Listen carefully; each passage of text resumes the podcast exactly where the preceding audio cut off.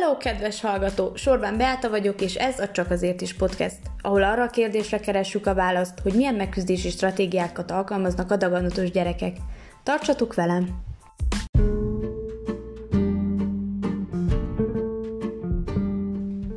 Amint már többször is hangsúlyoztam, a rák egy összetett életveszélyes betegség, amely az élet különböző aspektusait érinti, számos egészségügyi és pszichoszociális kihívás elé állítja a szenvedőket különösen a gyerekeket és családjaikat. Egyre több a bizonyíték arra vonatkozólag, hogy a gyerekkori rákos megbetegedések veszélyeztethetik a gyermek általános egészségi állapotát és pszichés jólétét. Mindemellett azonban számos tényező járul hozzá ahhoz, hogy a gyermek megbírkozzon a krónikus betegséggel. Ide tartoznak a betegség tényezői, a személyes tényezők, családi tényezők és a társadalmi tényezők, melyek együttesen meghatározzák, hogy a gyermek mennyire képes megbirkózni az őt érő stressz hatásokkal. Az egyik olyan tényező, amely kevésbé ismert, de amely segíthet a gyermekeknek megbirkózni egy krónikus betegséggel, nem más, mint a vallás vagy a spiritualitás. A mai alkalommal pedig, ahogy ígértem, a vallásról, a spiritualitásról és az imáról fogunk beszélni, mint a rákos gyermekek által alkalmazott adaptív megküzdési stratégiákról. Vendégem Orsi teszi majd fel a kérdéseit ebben a témában, hogy általuk átfogóbb képet kaphassunk a vallásról, spiritualitásról és annak a szerepéről a daganatos gyermekek megküzdésében. Szia Orsi! Szia Beka! Én is köszöntöm a kedves hallgatókat, és hogyha lehet, akkor már is feltenném az első kérdésem. Persze, csak nyugodtan. így előjáróban az érdekelne, hogy hogyan definiálnád a vallást, a spiritualitást pszichológiai szemszögből. A spiritualitás egyfajta kútforrás, egy belső hitrendszer vagy erőforrás, amelyből a gyermek erőt, vigaszt meríthet. Hozzájárul a gyermek énerejéhez, rugalmasságához a rendkívüli stressz kezelésében. Ugyanígy a vallás, az Istenbe vetett hit, ezek olyan hiedelemrendszerként funkcionálnak, mely a szellemi elemekre összpontosít, és ezek a szellemi elemek vitalitást és értelmet kölcsönöznek az élet eseményeinek. Tehát a vallás tehát nem más, mint a, a jelentőség keresése a stressz idején, a szakrálishoz kapcsolódó módszerekkel. McGrady és a munkatársai betegségben szenvedő gyermekek által alkalmazott vallási megküzdési típusait vizsgálta, és leírták a rákkal kapcsolatban alkalmazott imádság tartalmát, gyakoriságát, megvizsgálták, hogy a gyerekek hogyan tekintették Istent.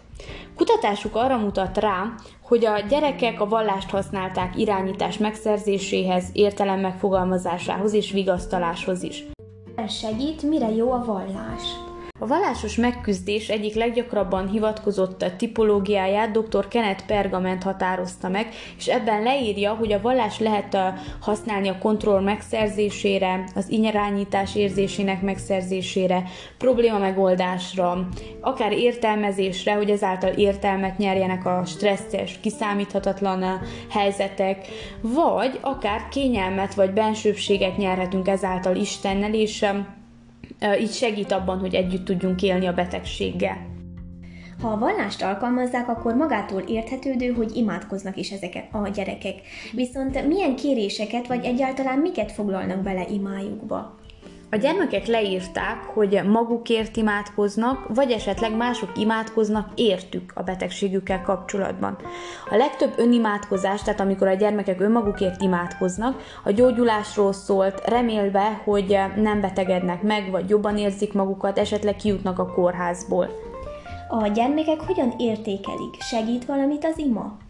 Arra a kérdésre, hogy az imádkozás segítette nekik jobban érezni magukat, leggyakoribb válasz az igen volt. Tehát nyilván voltak olyanok is, akik szerint az ima egyáltalán nem működött a fájdalom megszüntetésében, de a legtöbb gyermek igennel válaszolt, tehát fontosnak tartotta az imát és hasznosnak. Ugyanakkor a gyermekek többsége, akik azt mondták, hogy a családjuk imádkozott értük, amikor megkérdezték őket, arról számoltak be, hogy a családi ima is hatékonyan segítette őket abban, hogy jobban érezzék magukat. Sőt, képzeld, olyan gyerek is volt, akik szerint maga Isten imádkozik értük. A daganatos gyerekek hogyan tekintenek Istenre? Elmondható, hogy a daganatos gyerekek alapvetően kétféleképpen írják le Istent, vagy funkcionális, vagy érzelmi istenként.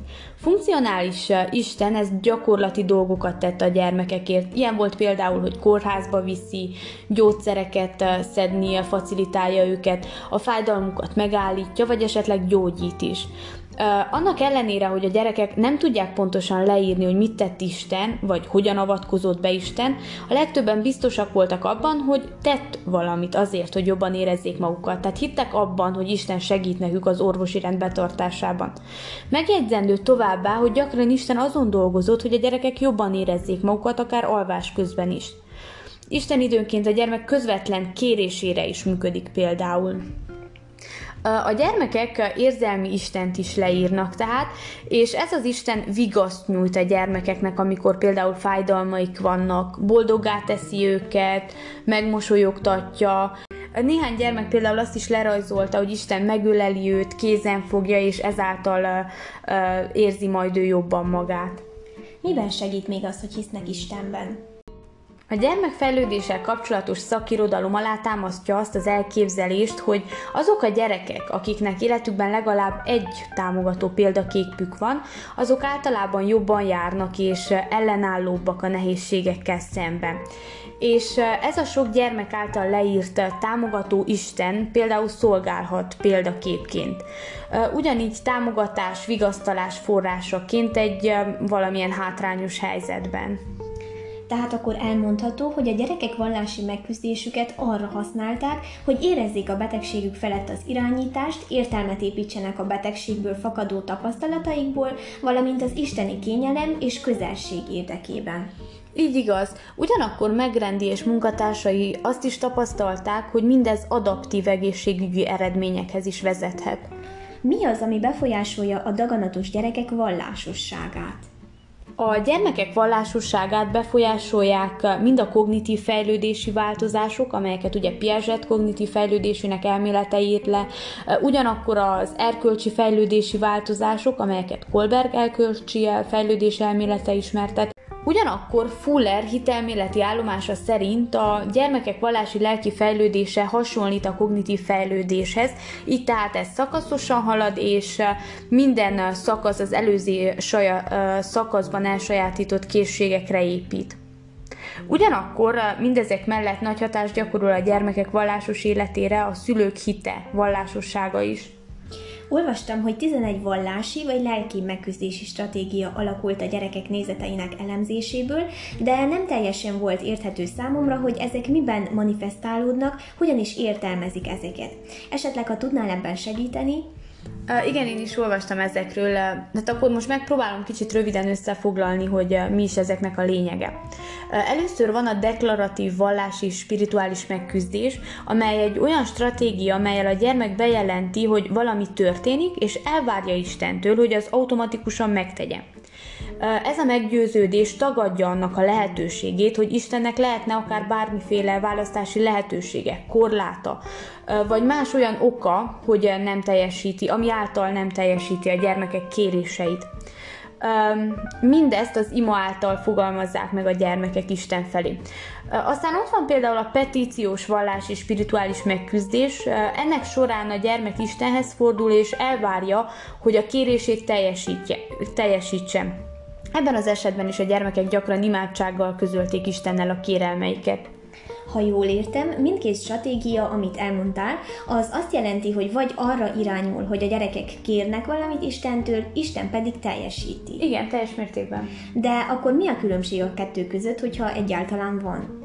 Van különbség, és pedig az, hogy míg a deklaratív vallási megküzdés esetén Istennek nincs választási lehetősége, addig a petíciós vallási megküzdés esetén Isten nem abszolút módon folyásolja be a kérések kimenetelét.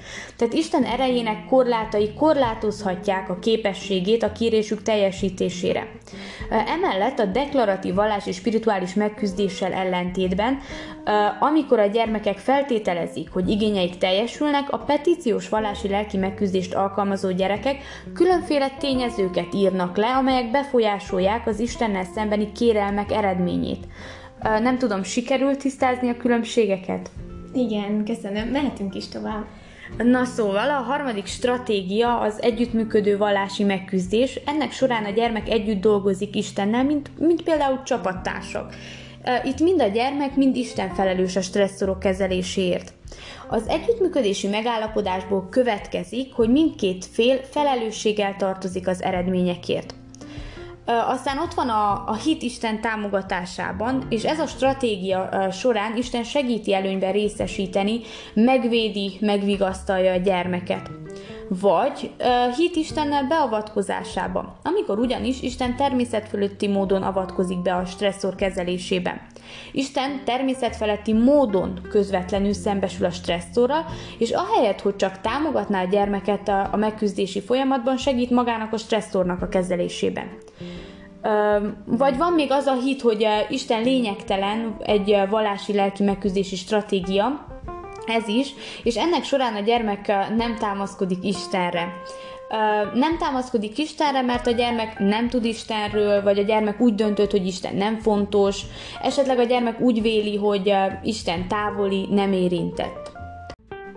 Ott van még például a lelki társadalmi támogatás is, és ennek során Isten azáltal nyúlt vigaszt a gyermek számára, hogy a gyermek interakcióban van másokkal szellemi alapon, és így a támogatást nyújt a stresszorok kezelésében is. Mások imádkozása a gyermekért, vagy a gyermek imádkozása másokért, ez mind ilyen közös, kölcsönös cserét biztosított, amely támogatta a gyermeket. Mindezek mellett pedig ott van a rituális válasz, ami szintén egy spirituális megküzdési stratégia. Ennek során a gyermek különös vallási lelki jelentőségű tevékenységeket végez a stresszorok kezelésére. A rituális válasz lehet például az ima vagy a templomba járás? Igen, teljes mértékben ezek is, és az ezekhez hasonló gyakorlatok is ebbe a kategóriába tartoznak. Aha, köszönöm. Hogyha jól számolom, akkor még három stratégia maradt. Igen, van még például a jótékony vagy jó indulatú vallási átértékelés. Ennek során a gyermek átfogalmazza vagy a helyzetet, vagy pedig Isten válaszát a helyzetre. Amikor például Isten nem tud stressz helyzetben segíteni rajtuk, a gyerekek inkább egy magyarázó modellt részesítenek előnyben. Ez a modell például korlátozza Isten erejét, ahelyett, hogy ugye veszélyeztetni a szerető támogató Isten eszméjét. Ugyanakkor érdekes, hogy a, az Isten akaratának tulajdonítása, mint negatív események oka, különösen hiányzik a résztvevők válaszaiból. Ott van még a vallási átértékelés, amikor büntetésként élik meg mindezt, tehát hogy egy Istennel lehetséges büntetése ez a betegség. És akkor elérkeztünk az utolsó stratégiához, ami nem más, mint az Istennel vagy gyülekezettel való elégedetlenség. Ennek során a gyermek haragot, csalódást fejez ki Istennel, vagy olyan emberekkel, akik Istennel kapcsolatba állnak. Ez az elégedetlenség általában nem Isten iránti haragként, hanem sokkal inkább csalódásként, kiábrándulásként vagy elhagyásként hangzott el. Sikerült most már tisztázni a vallásos megküzdési stratégiákat? Igen, teljes mértékben, és nagyon szépen köszönöm, illetve a további válaszokat is, hiszen úgy gondolom, hogy nagyon tartalmas beszélgetés volt. Én köszönöm, hogy velem tartottál, és neked is köszönöm, kedves hallgató, hogy minket hallgattál, és közösen fedezhettük fel, hogy milyen szerepe van a vallásnak, a spiritualitásnak és az imának a rákkal való megküzdésben. A következő epizódban beleássuk magunkat a zene gyógyító erejébe, illetve a szociális kapcsolatok fontosságáról is hallhattok majd. Sziasztok!